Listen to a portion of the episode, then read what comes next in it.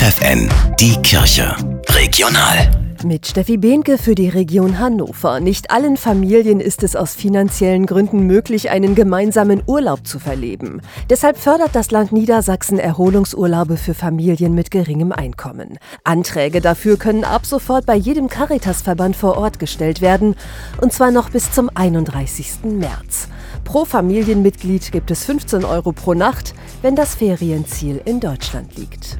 Keine Schokolade, kein Alkohol, keine Zigaretten, kein Fleisch, das haben sich einige Niedersachsen für die Fastenzeit vorgenommen. Die Kirche lädt stattdessen dazu ein, den Klimaschutz in den Mittelpunkt zu stellen, mit der Aktion Klimafasten, das sagt Matthias Lübeck vom Bistum Hildesheim.